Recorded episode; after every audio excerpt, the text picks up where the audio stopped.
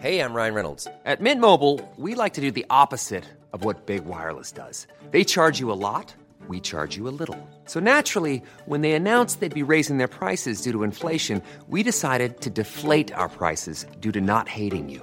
That's right. We're cutting the price of Mint Unlimited from $30 a month to just $15 a month. Give it a try at mintmobile.com slash switch. $45 upfront for three months plus taxes and fees. Promo rate for new customers for limited time. Unlimited more than 40 gigabytes per month. Slows. Full terms at mintmobile.com.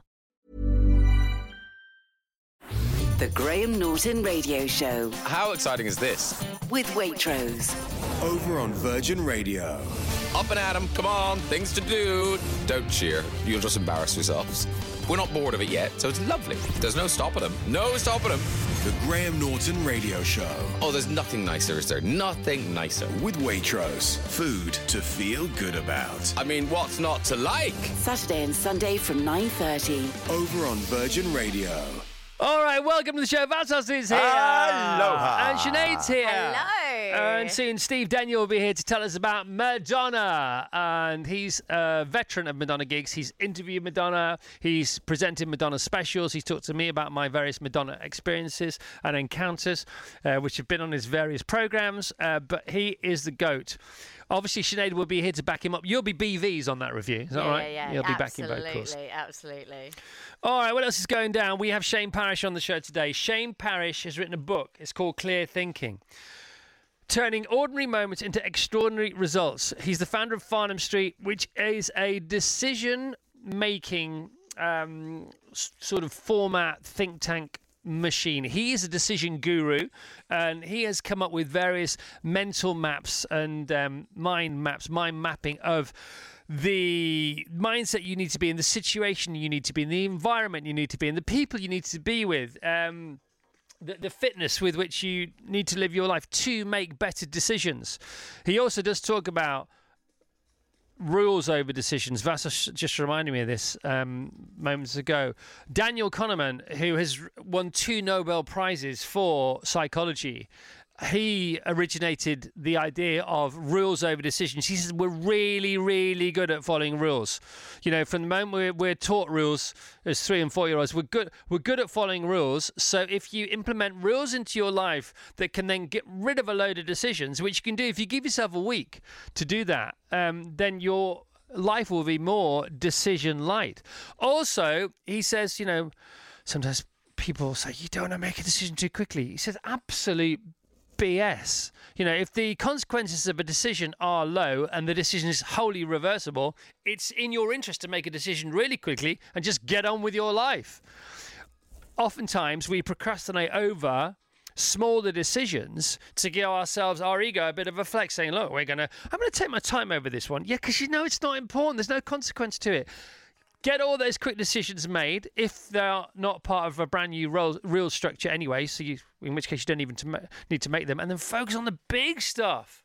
How- And how do you focus on the big stuff? He'll be here to tell us about it. Shane Parrish on the show today. He is awesome. Michael Caine confirms his retirement at the age of 90. Michael Caine has confirmed his retirement at the age of 90, drawing to a close a glittering career in which he won two Oscars. After his comments last month that he was sort of retired, Caine made it official, saying, I keep saying I'm going to retire. Well, I am now. I mean, you know, he's got the cash. Do you remember his auction? Oh yeah. Um, lots of there's lots of um, deceased estate celebrity sales uh, when their family is selling off their wares, which is fair enough. Um, but I think far better to sell them while you're still alive. They might not be worth as much, but you'll be there to spend the cash. Nigel Mansell's is ongoing, isn't it? His online auction is ongoing. Rare Pokemon cards almost put in skip valued at twenty thousand pounds. More auction news. Seattle woman amasses collection of five thousand six hundred thirty-one rubber ducks. They'll be up for sale one day. No doubts about that. Top £32,000 a year private school appoints an AI chatbot as its new head teacher in UK first. Yeah, that'll be just uh, for a bit of fun, though, won't it? I would imagine.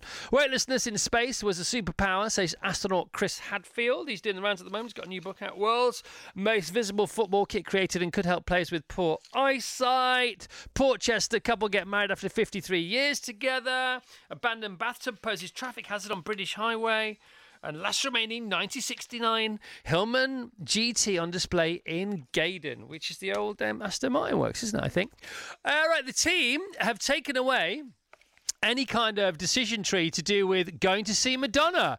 They are booking tickets to go and see it tomorrow, and they'll figure out the details, um, especially the ugly, more painful ones, i.e., how to pay for the tickets uh, later on, because Steve Denyer went to see Madonna on Saturday and Sunday. He's seen 100% of the brand new Madonna tour. Sinead went to see Madonna last night with Steve. Yeah, who better? Who else mm. better to go with? Yeah. just quite frankly. And before the weekend, Steve had seen Madonna 19 times in concert. He's now seen her 21 times in concert. Steve, over to you. Well, Chris, it is the most unbelievable thing I've ever seen. You know, I've been going to see it. My first show was when I was 14 years old, and this is every fan's dream. I've been living, breathing, thinking about a show like this since 1990, and she's she's not only delivered, she's over delivered. You look like you're about to cry. yeah. Well, there, I will in a moment, I think. I mean, there's some really emotional moments in this show, and Sinead and I were both completely in tears. I mean, one of the moments is they're doing Holiday, which is a beautiful, joyous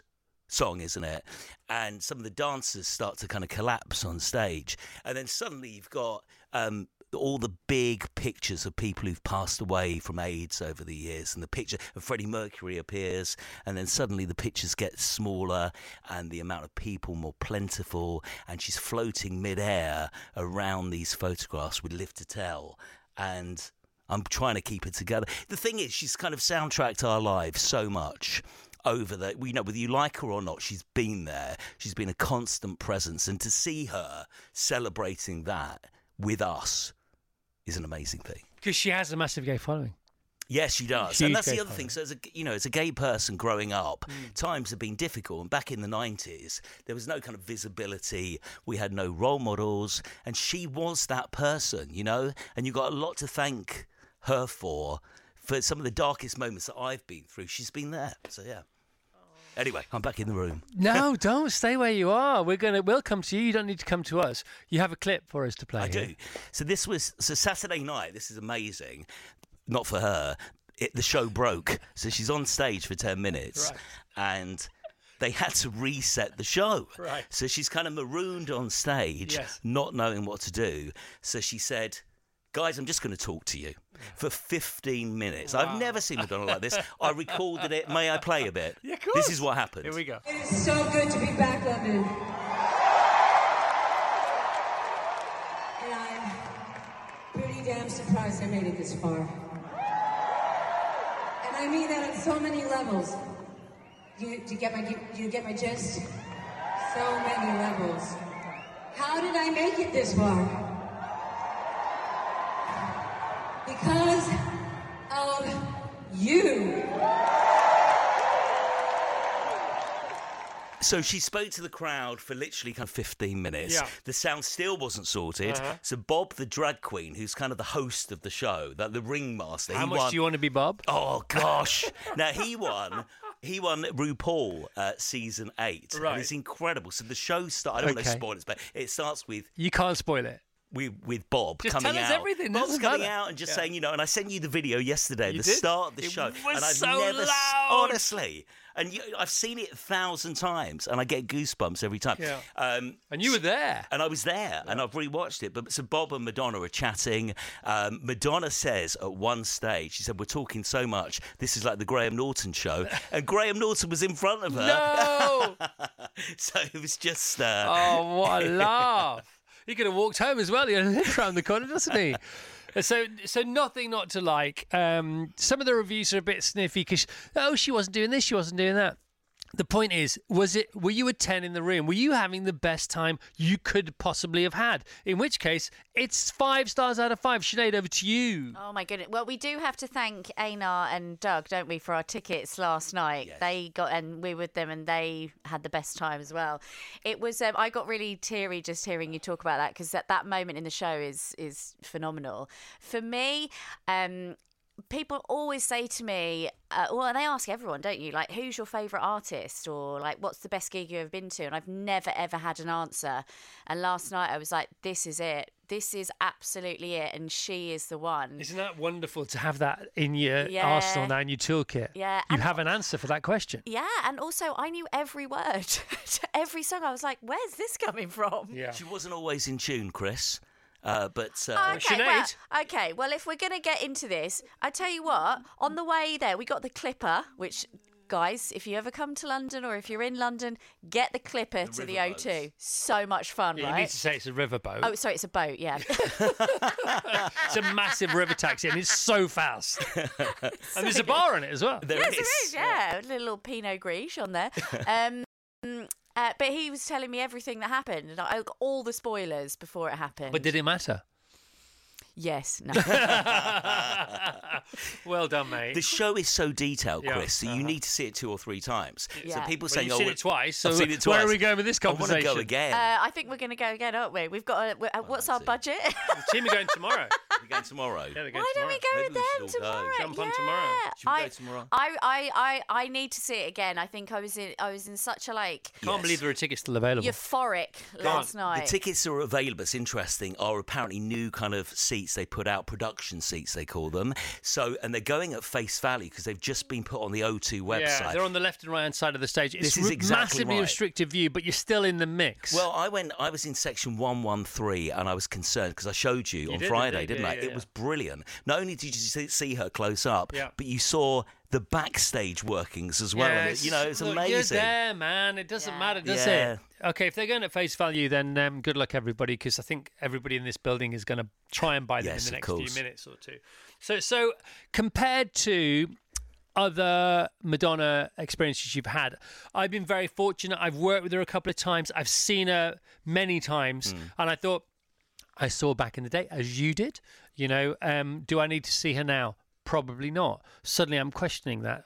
Well, you'll never see her like this again. Never, ever, ever. And also, I've never seen like that before because she was, it was in situ. You know, she was three or four albums in. She didn't have the whole of her back catalogue to then craft into this show, this career-defining show. Yes, and the very fact, the other thing, Chris, is that she said on stage she nearly passed away hmm. eight weeks ago. She really nearly did. She really nearly Yeah, did. yeah. So to see her, there was such an air of suspense in the O2 on Saturday because people thought, "How is she? What does she look like? Yeah. Can she?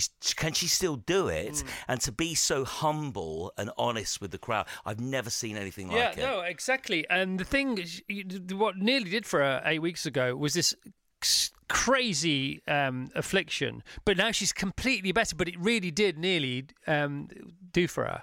There's no question about that. How was Sunday? F- forget the technical glitch. Yeah. Imagine that didn't happen. How was Sunday compared to Saturday? So Sunday night show, I think, was better. Right. It was together and. It was a lot more energetic. However, the crowd were a bit Sunday.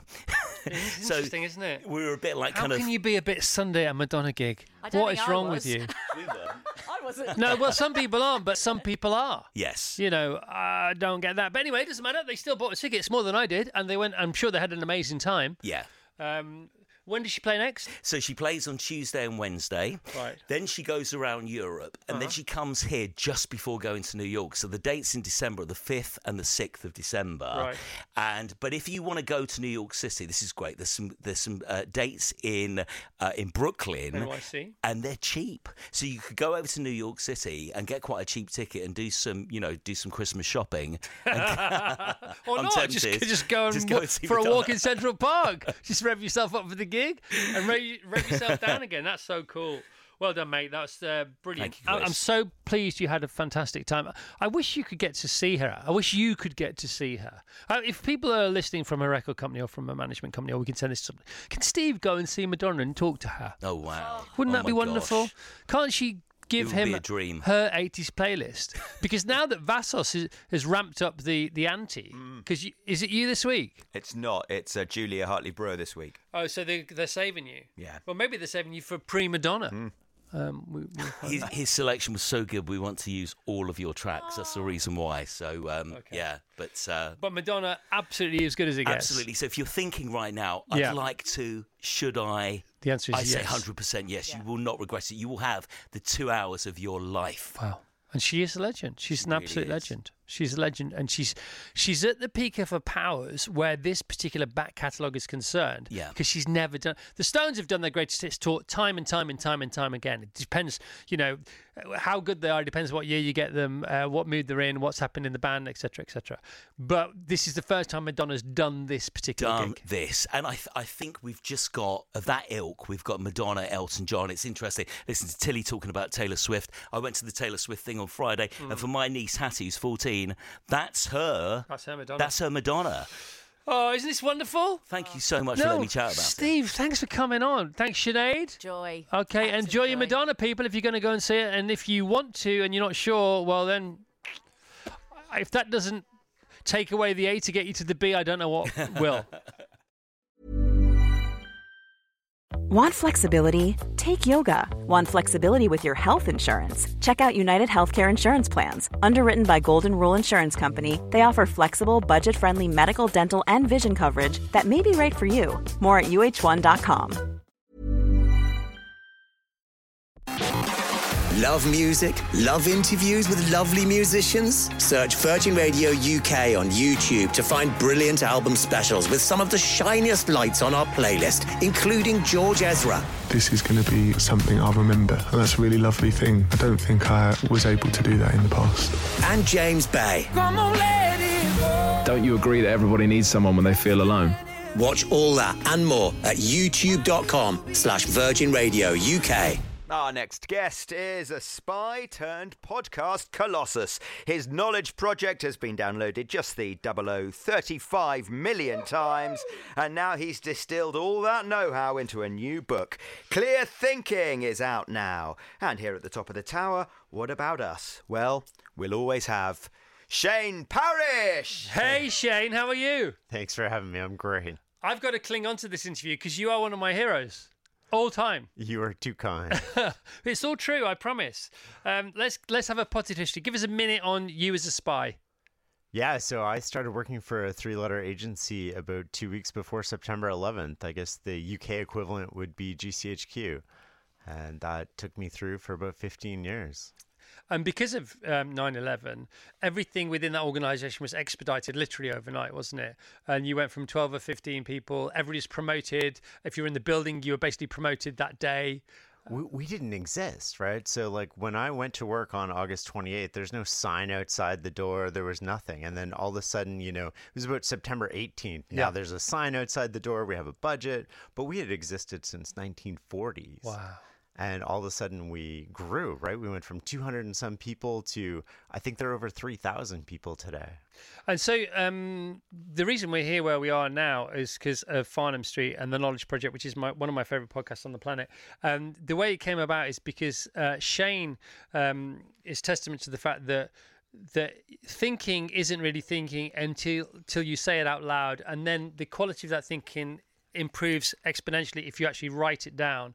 And so, Shane, you start to write your thoughts down into a blog for yourself and for nobody else. But then one of the problems was his bosses started to read this really thoughtful blog, but they didn't know it's from one of their employees. And one day, one of his bosses said, "Come and read this. What do you think about what do you think about this mysterious guy? Is that true?" You've done your work, yeah. and, and so I wasn't allowed a public profile. If you Googled Shane Parrish, you would come up with uh, Dieter Berman, who was a soap opera star from Australia in the 1990s. I wasn't allowed LinkedIn, I wasn't allowed Facebook, I wasn't allowed anything. So the blog was totally anonymous, wasn't intended to be read by anybody else. And then all of a sudden, people are coming to me with it saying, Oh, you should read this. And I'm like, I wrote that. But I can't tell them can't that because I'm not even allowed to have a blog. And one of your bosses said it to you as well. Oh yeah, it was crazy. And, And then I was like, "Can I influence the organization through the blog?" I know right? it's so funny. And Shane's reply to his boss was, "I think he might be onto something." what? How funny is that? And so, and the blog was about was it about thinking about decision making way back then even? Well, I was trying to learn how to make practical decisions. How do people make decisions in the real world? They don't use sort of Excel spreadsheets. And why are some people better at making decisions than other people? Why are they consistently getting better results than other people? And I was uh, in charge of some of the operations we were doing, and I wanted to make sure that I was making the best decisions we could, not only for my team, for my country, for our allies, for the troops in theater. And so it was reflections on what I was learning, and you talked about it a little bit there.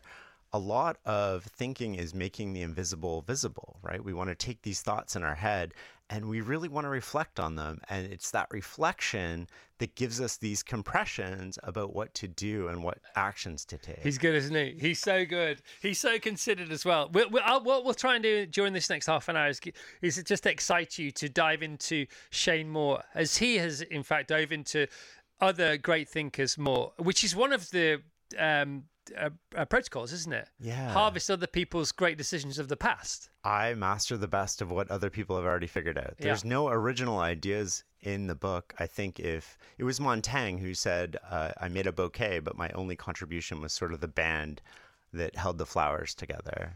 What is original though is your is the fact you've harvested all these people because you're the only person to do that and your take on them. So there is originality in there, not necessarily the ideas, but the capturing of those ideas. A little bit, yeah. I suppose. And so, um, why are why do why do we mostly make bad decisions? Well, one reason we make bad decisions is we put ourselves in bad positions. And so we don't actually get to think. And so circumstances think for us instead of us being able to think for ourselves. Another reason we make bad decisions is that we don't think. We just end up in these scenarios with our partner, with our spouse at work, where people trigger us. They say something, and then all of a sudden we respond. And when we respond, we're animals. And that's what we are, right? But the difference between humans and other animals is that we have the ability to reason before we respond. But we're no better than animals if we don't use that ability to reason before we respond. And there's predictable sort of triggers that get in the way.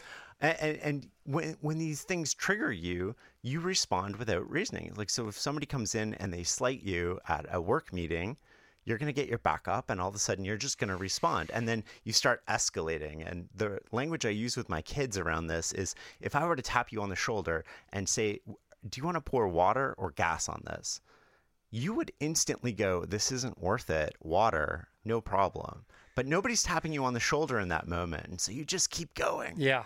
And the reason this doesn't matter in the animal kingdom is because everybody rea- reacts. All animals react. The problem in the in the human sphere is that we might be in a situation where we react amongst other people who had taken the time to respond. So out of context, it looks like a terrible, terrible choice. But of course, a choice isn't a decision because you also have that in the book, don't you? The book is Clear Thinking by Shane. We're talking to Shane now. Um, what is the difference between a choice and a decision? Well, choices are sort of like these little intuitions in the moment that we have, whereas decisions are more considered. And if you think about it, if the cost of something, if the cost of being wrong is really low, you can make a quick choice. It doesn't really matter. But if the cost of being wrong is really high, then you want to make a decision. You want to be more considered about what you're doing. And the thing about us, because we tend to take too long over decisions that aren't that important, and and then we either shy away completely or just make a quick decision about something that's so big because the consequences are so awful. We just either get it over with, rip the plaster off, as they say.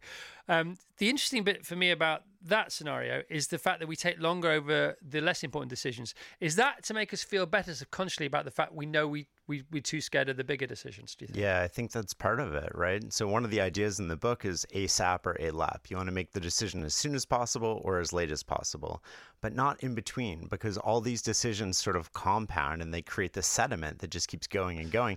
And then your brain has too much to handle, so you just start making rapid fire decisions without really considering the decisions. Yeah, I think so. When when you buy an old car, a classic car, you either buy one that is a barn find, or you buy the one that's completely restored. You don't want to get caught in the middle because in the middle it's just it's all soft and it just doesn't work as a decision.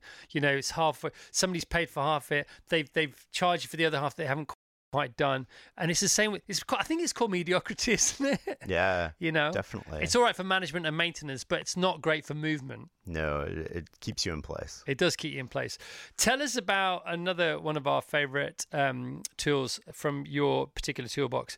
It, and they, they are rules over decisions. So if you put the right rules in place, they get rid of a load of decisions. Well, let's think about this. So I don't know about you. I hate working out. I don't want to You have look to. great. That's very kind of you. But I was working out three days a week. Right. And I always found I would wake up and I'd be like, oh, this is a struggle. I've got a lot to do today. I didn't sleep well last night. I'm not going to work out today. And I would have this negotiation with myself. I will work out extra tomorrow. And these are the lies we tell ourselves because what am I doing? I'm relying on willpower to do the thing that I want to do.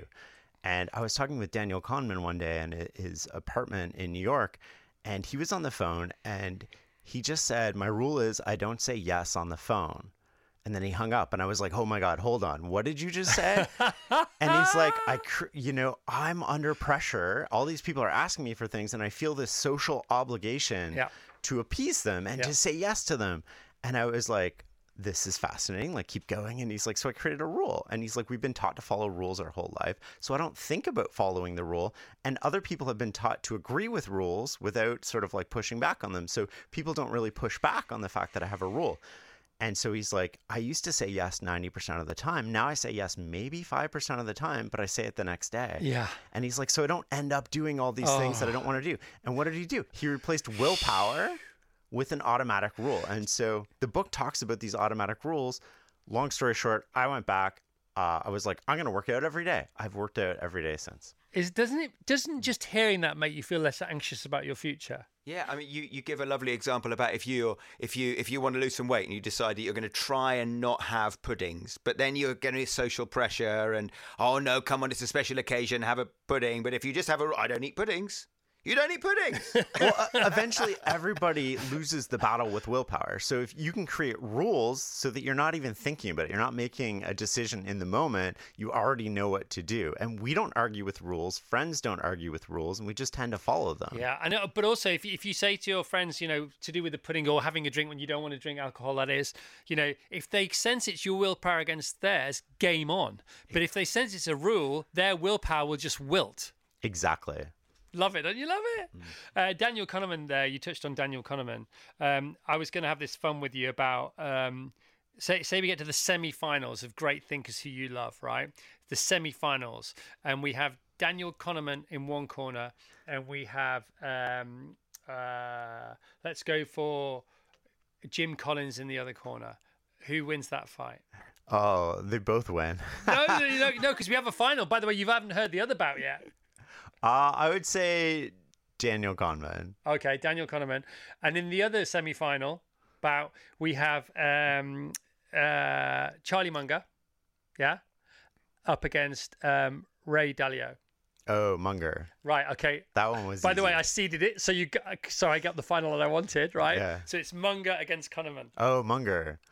Really, over Kahneman? See, I would have had it the other way around. Yeah. Just t- give every, just tell everybody a little bit about Daniel Kahneman and a bit about Charlie Munger. And if you get into Shane, you'll get into both of those a lot more anyway. So, so Daniel Kahneman spent most of his life uh, studying cognitive biases with Amos Tversky, and cognitive biases are great at explaining why we make mistakes, why we have blind spots in decision making. They're really bad at sort of preventing us from making those mistakes in the future.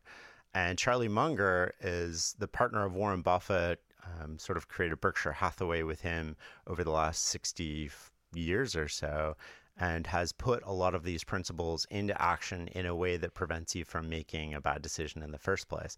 And I think what Munger realized, which is one of the lessons in the book, is that the position you're in at the moment you make a decision determines whether you're playing on easy mode or hard mode. And so often we put ourselves in a position where we're playing on hard mode because we think of the decision at the moment of the decision. Yeah. We don't think about what position are we in? How could we have made our position stronger before we had to make this Yeah. decision? So everybody looks like a genius when you're in a good position because all your options are good, and everybody looks like an idiot, including the brightest people in the world, when you're in a bad position Yeah. because all your options are bad. Yeah, I've got a friend who's really successful. He's always in the rich list here in the UK. He's a self-made billionaire of, of many, not many, 11 billion. He's worth 11 billion, last count. And whenever people try and sell him something, and I've been, I've had my Daniel Kahneman moment with him in his office, and I've heard him on the phone. And when people are trying to sell him something, companies, cars, houses, hotels, cities, sometimes, he says, yeah, thanks so much. To be honest, I'm not desperate to buy anything like that at the moment. Full stop right? Not i'm not desperate to buy what you want to sell me okay? Next phone call. Somebody's trying to buy something from him he says yeah okay no thanks so much for the interest. Thanks for reaching out. To be honest i'm not desperate to sell that at the moment. He's never under pressure in that particular aspect of his life. Other aspects massively. So therefore he's just going to make better decisions anyway. And also the the person who trying who's trying to negotiate with him sort of has nowhere to go. Do you know what I mean? You're always operating from a position Ah. of strength.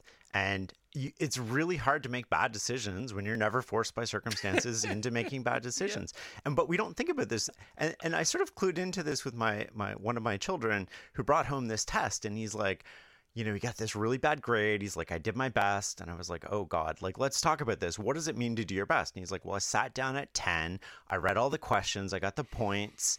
I focused my attention on the questions worth the most points. And I was like, hold on, rewind. What position were you in at 10 o'clock before you even looked at the test? Did you study in the three days before? No. Did you fight with your brother? Yes. Did you sleep well? No. Did you eat a bad breakfast? Yes. I was like, you put yourself in a bad position. Yeah. You chose to play on hard mode. Yeah. And so often we're choosing to play on hard mode. We're not doing it intentionally, but unintentionally, this is what happens. Yeah, and what's really interesting about that is that if people are heading towards a big decision in inverted commas in their life, they will just flick that to hard mode anyway because it's supposed to be hard. The narrative around it, it's hard, it's really big, it's really important. It could be life changing one way or another. And actually, it might not be at all. But we just, even when we're not putting ourselves unconsciously into hard mode, sometimes we consciously and needlessly put ourselves into hard mode. 100%. Um, let's talk about that. That one of those conversations with Daniel Kahneman, within which you said to him, because I heard you say, I heard you having the conversation with him. He responded, "Well, they don't give lessons on clear thinking." The title of your book is Clear Thinking. He said that in that conversation. Did you write it down and thought, I have to write that book? No, that didn't come to mind at that point in time. It's sort of when you think about thinking and decision making, there's no class in uni about here's all the things you need to learn to make decisions. Here's all the things you need to learn to sort of put these things together and think better about situations. And I just thought clear thinking was such a perfect title for Yeah. two words that sort of encapsulated that. And then the subtitle is turning ordinary moments into extraordinary results because we're taught how to think about we think directionally right about who to marry and where to work and where to live and all these things because we know we're making a decision but so often it's these little moments we're not thinking about that dictate the position that we find ourselves in at the moment we make a decision It's also simple when you slow down and Shane talks to you about it all. The book is split into two. Um, just just to explain the two halves of the book for us, if you don't mind. Well, so it's sort of building strength, managing weaknesses, uh, and rules, right? About how do we create safeguards. And there's tons of practical examples about safeguards that we can use, including splitting a decision. What is the problem from how do we solve it? And making those two separate meetings instead of one. And automatic rules. How can we use rules so that we're not relying on our willpower? Everybody talks about, oh, you know, your emotions will get the best of you and they want you to recognize when you're angry. And I don't know about you, but that works like 20% of the time. In reality, it's like, if not really. right. And so you can't rely on the fact that you're going to recognize that you're angry. Yeah, you have yeah. to rely on rules and come up with situations where you're not thinking and you're just sort of circumventing yourself because we, we want to eliminate these defaults that we have. And we sort of talk about ego and emotion and social and inertia. But you can't really eliminate them. You can manage them. And when you switch the conversation from how do I remove them to how do I manage them, it becomes a lot more powerful. We just had a couple of um, huge political conferences here in the UK. We had Labour last week and we had the Tories the week before. And um, one of the criticisms of both sides was they were coming up with solutions to problems that didn't exist but made great headlines or hopefully great headlines. And you do say it's it's very important, as you just touched upon there, it's one I want to dive into a bit more. It's very important to have the first meeting about what is the problem before we waste time coming up with a solution. And you've run experiments and you've witnessed experiments where people get into a room and and uh, c- can't agree on what the problem is, let alone what the solution is. What? tell us about that, if you don't mind. Yeah, so what tends to happen in organizations, I'll come back to politics in a second, is people get into a room, uh, somebody says something plausible, and then all the smart type A people just jump on it and they're like, here's how to solve the problem. But nobody's ever really considered, is this the problem? so, really, the person who makes the decision has to be responsible for defining the problem. Yeah. And this is an idea I got from Randall Stutman way back in the day and Adam Robinson as well. And I think it's a very powerful idea.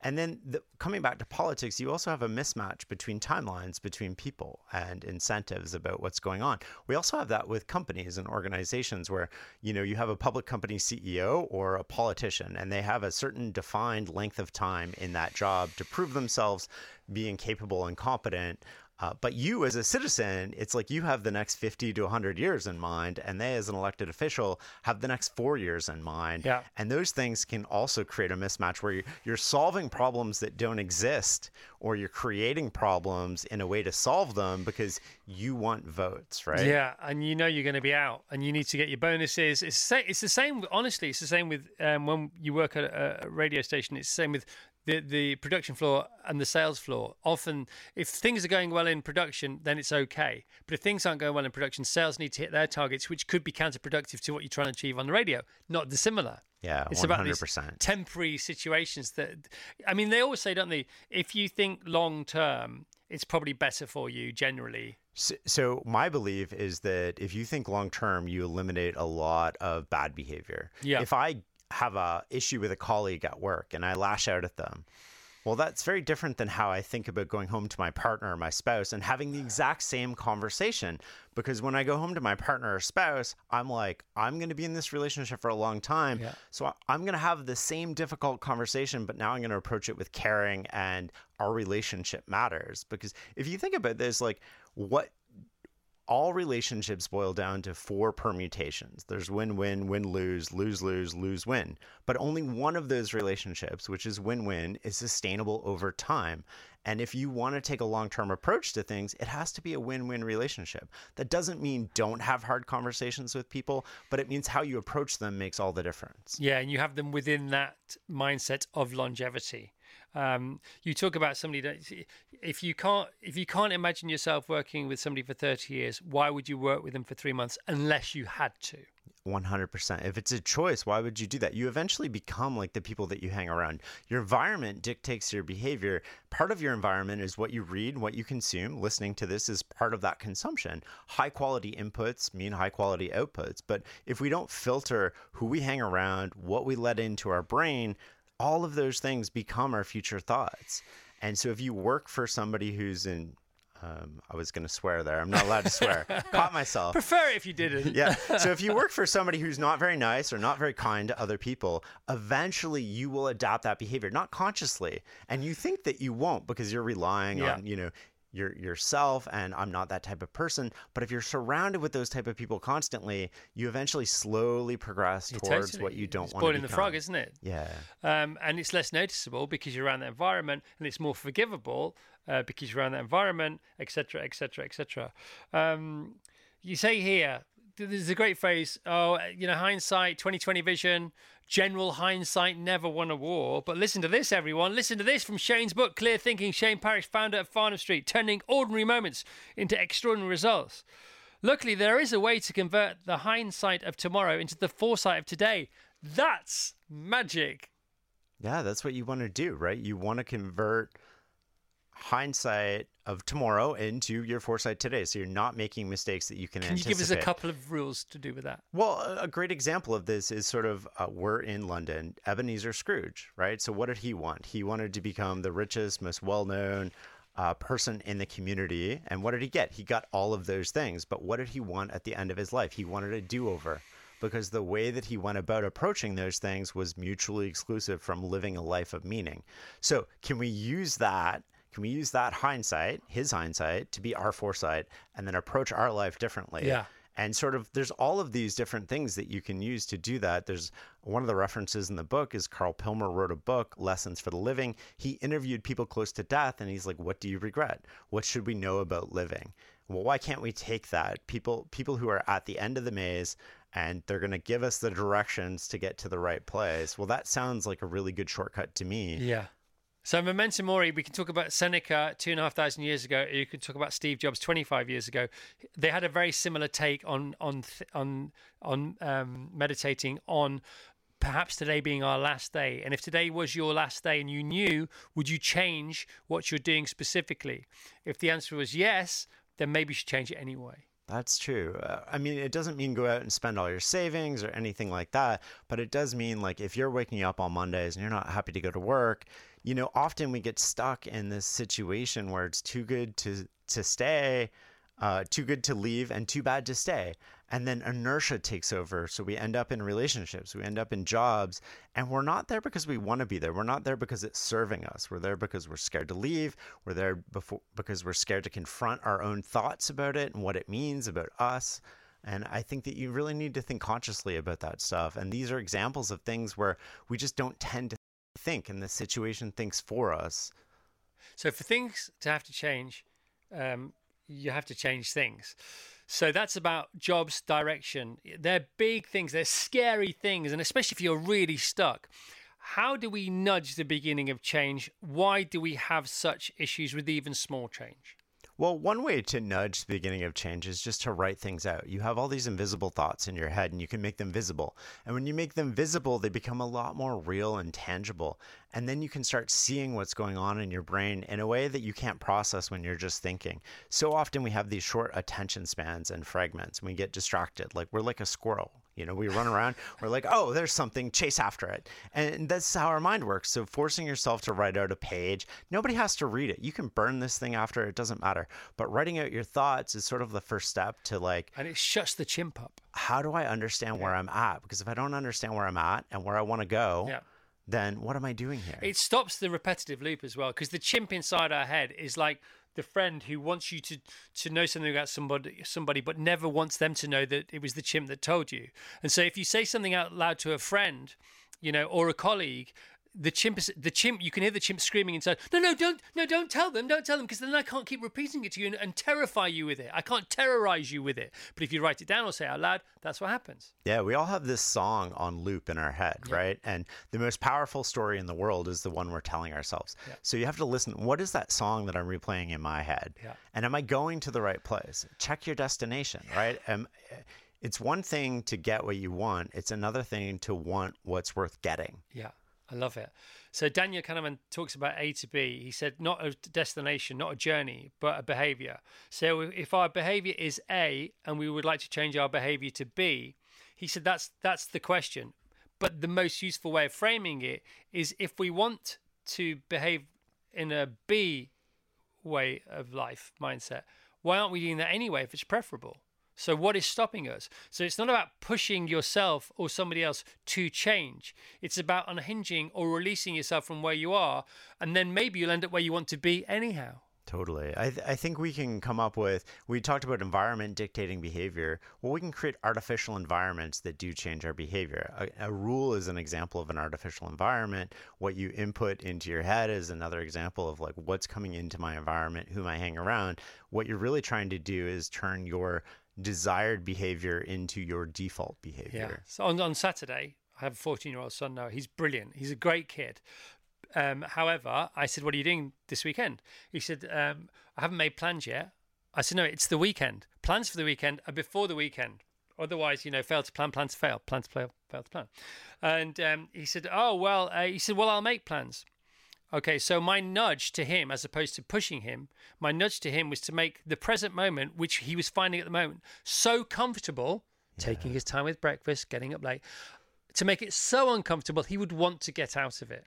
So I said, no, it's very simple. Either you make plans for the weekend, or in the next half an hour, I will give you some jobs for the weekend. He immediately made plans for the weekend. No problems Is whatsoever. that, is that my B2A? Is that is that right? That that's a forcing function, right? Right. You, you're making it hard for him to just sit there and do nothing Yeah. because he knows that result is going to be bad.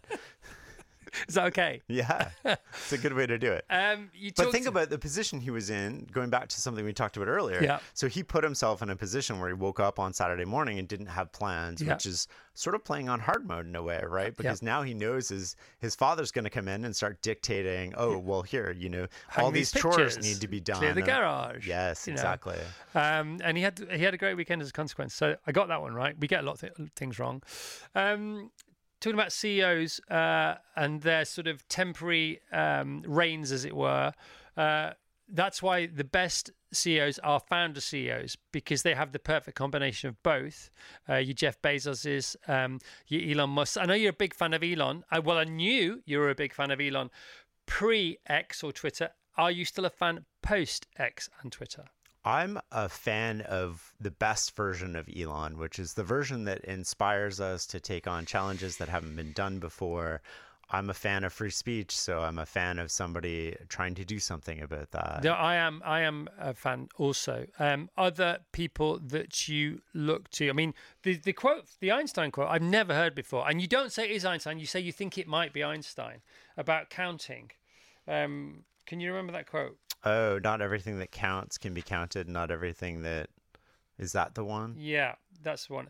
Say that again. Not everything that counts can be counted. Uh, and not everything that can be counted counts. Yeah, not everything that can be counted counts. From from that's why he's the best, isn't it? Yeah. Because he's a founder CEO of science in a way. Pretty much, right? And founders, if you think about it, they're just in a position where they can't really get usurped, right? Yeah. So Warren Buffett had control of 40% of Berkshire Hathaway. Yeah. Most of the founder CEOs have so much control over the companies that outside influences play less of a role. They're never forced by circumstance Yeah. into a bad decision. So what's our, what's our version of that on a day to day basis? Can we put ourselves into that position? Do you yeah, think? you can start thinking about that in terms of what it means to your life. And some of that is the basic things, right? Sleeping, eating. Yeah.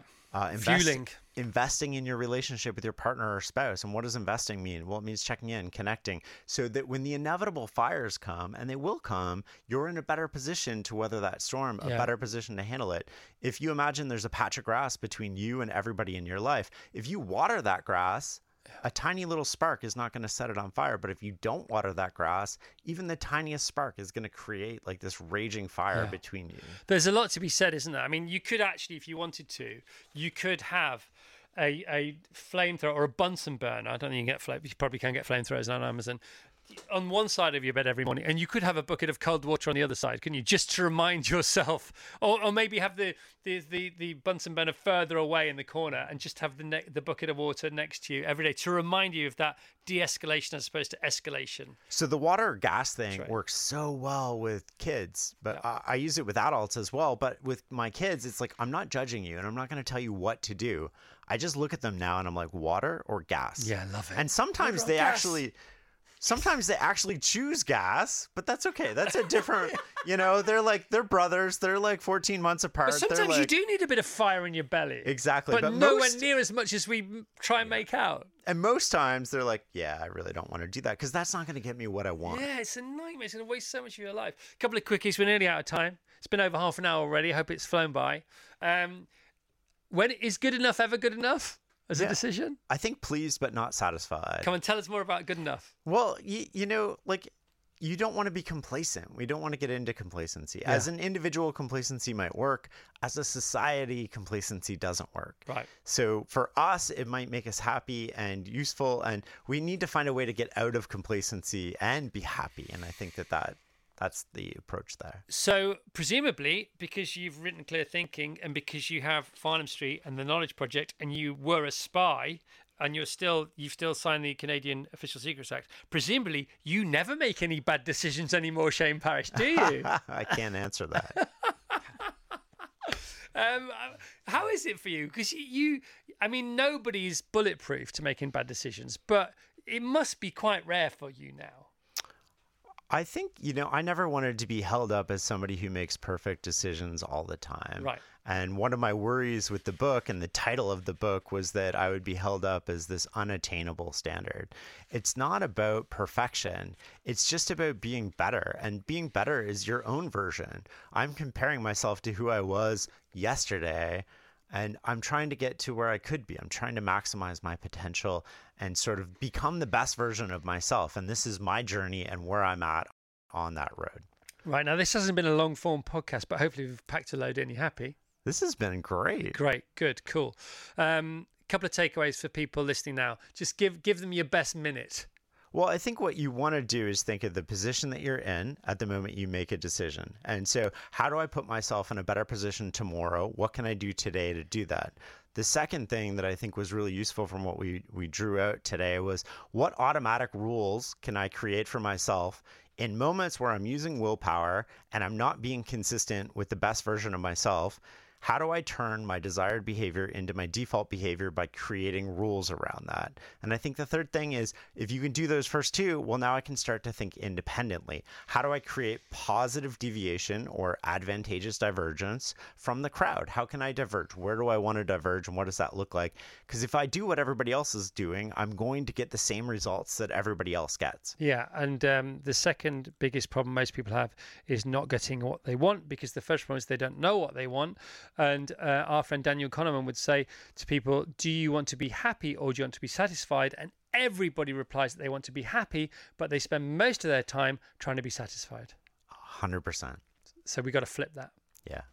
Okay. Um, my favorite quote in the book. We're finished with this.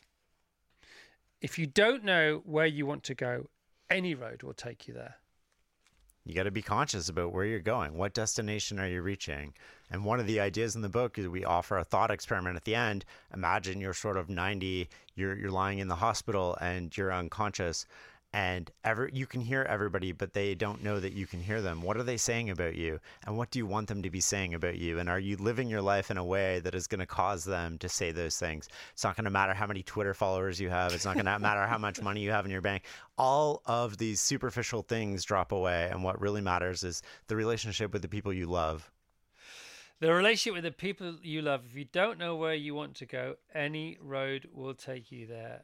That's it's so important to have a destination and a goal. You don't have to score the goal, you don't have to reach the reach the destination, but it gives you a route map, doesn't it? That's the thing. It's it's not dissimilar to you know if you um, don't stand for anything, you'll end up standing for nothing. If you don't, if you're not willing to die for anything, you'll end up dying for nothing. If you don't have your own agenda by lunchtime, you'll be living by somebody else's by tea time.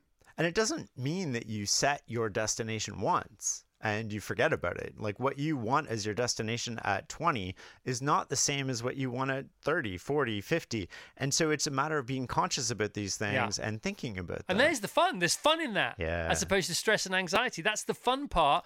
Once you decide where you're going on holiday, then it's like, you know, or, and you book the hotel and everything else. Then all the fun stuff is left. All the fu- shall we go to the beach or should we go to the market? Should we have a dip in the sea before lunch or after lunch? All that kind of stuff. Apparently, Shane takes on two private clients a year. Only two. Um, is that still the case? That is still the case. How do you get? How do we get? wh- What's the queue like for that? What's the waiting list like? How do you decide who the two are? Uh, it's feel, which is interesting. It's intuition. Am I interested in the problem? Am I interested in the person? Because we're going to spend a lot of time together and we're going to start dissecting things. And so, what does that look like? And do I feel like we have a good rapport? And yeah, I think that that's it. I mean, I want to do Two it because I. I find it I find it interesting. Uh, other people find it interesting. The problem is people keep coming back to me after, they do. and we do a one year term, right? So it's like we're doing this for a year, and then we're done. And then now all of a sudden, I've actually had like a couple inbounds this year from people that I've had before, and they're like, "I have another problem. I got a big merger. I want you to like talk me through this, and uh, let's work together you let again." them back in because they're repeat offenders? Well, I'm sort of like, oh, I'm, I'm, I've got my, you know, I've got one spot open this year, and now there's like five people sort of Yeah. competing for this, and uh, the temptation is to break my rule, Yeah. right? Which is like instead of two, take on five or six. But if I do that, It's not fair on the two. it's not fair on the two, and if I do that, it's not, um, I'm not going to be happy, right? Like I will be in the moment, You'll be a rubbish advisor. but by the end, of, well, and by the- end of the year, I'll be sort of like, oh, this took up more time than I was, I was wanting to give You to this become resentful of it, thing. and then the energy will be wrong. Blah blah. blah. Yeah. We're way over time. I'm sorry, everybody. It's been a great Monday. Thank you, Shane Parrish. You're awesome. Thank you very much. You are, ve- and Shane came over on the back of this interview to do other things, but primarily for this. So well done, Shane Parrish. Thank you very much, Sinead. Thank you. Glad you enjoyed Madonna last night. Maybe you'll go again tomorrow night. Hopefully. Thank you very much, Vassos. Thanks, Chris. Goodbye.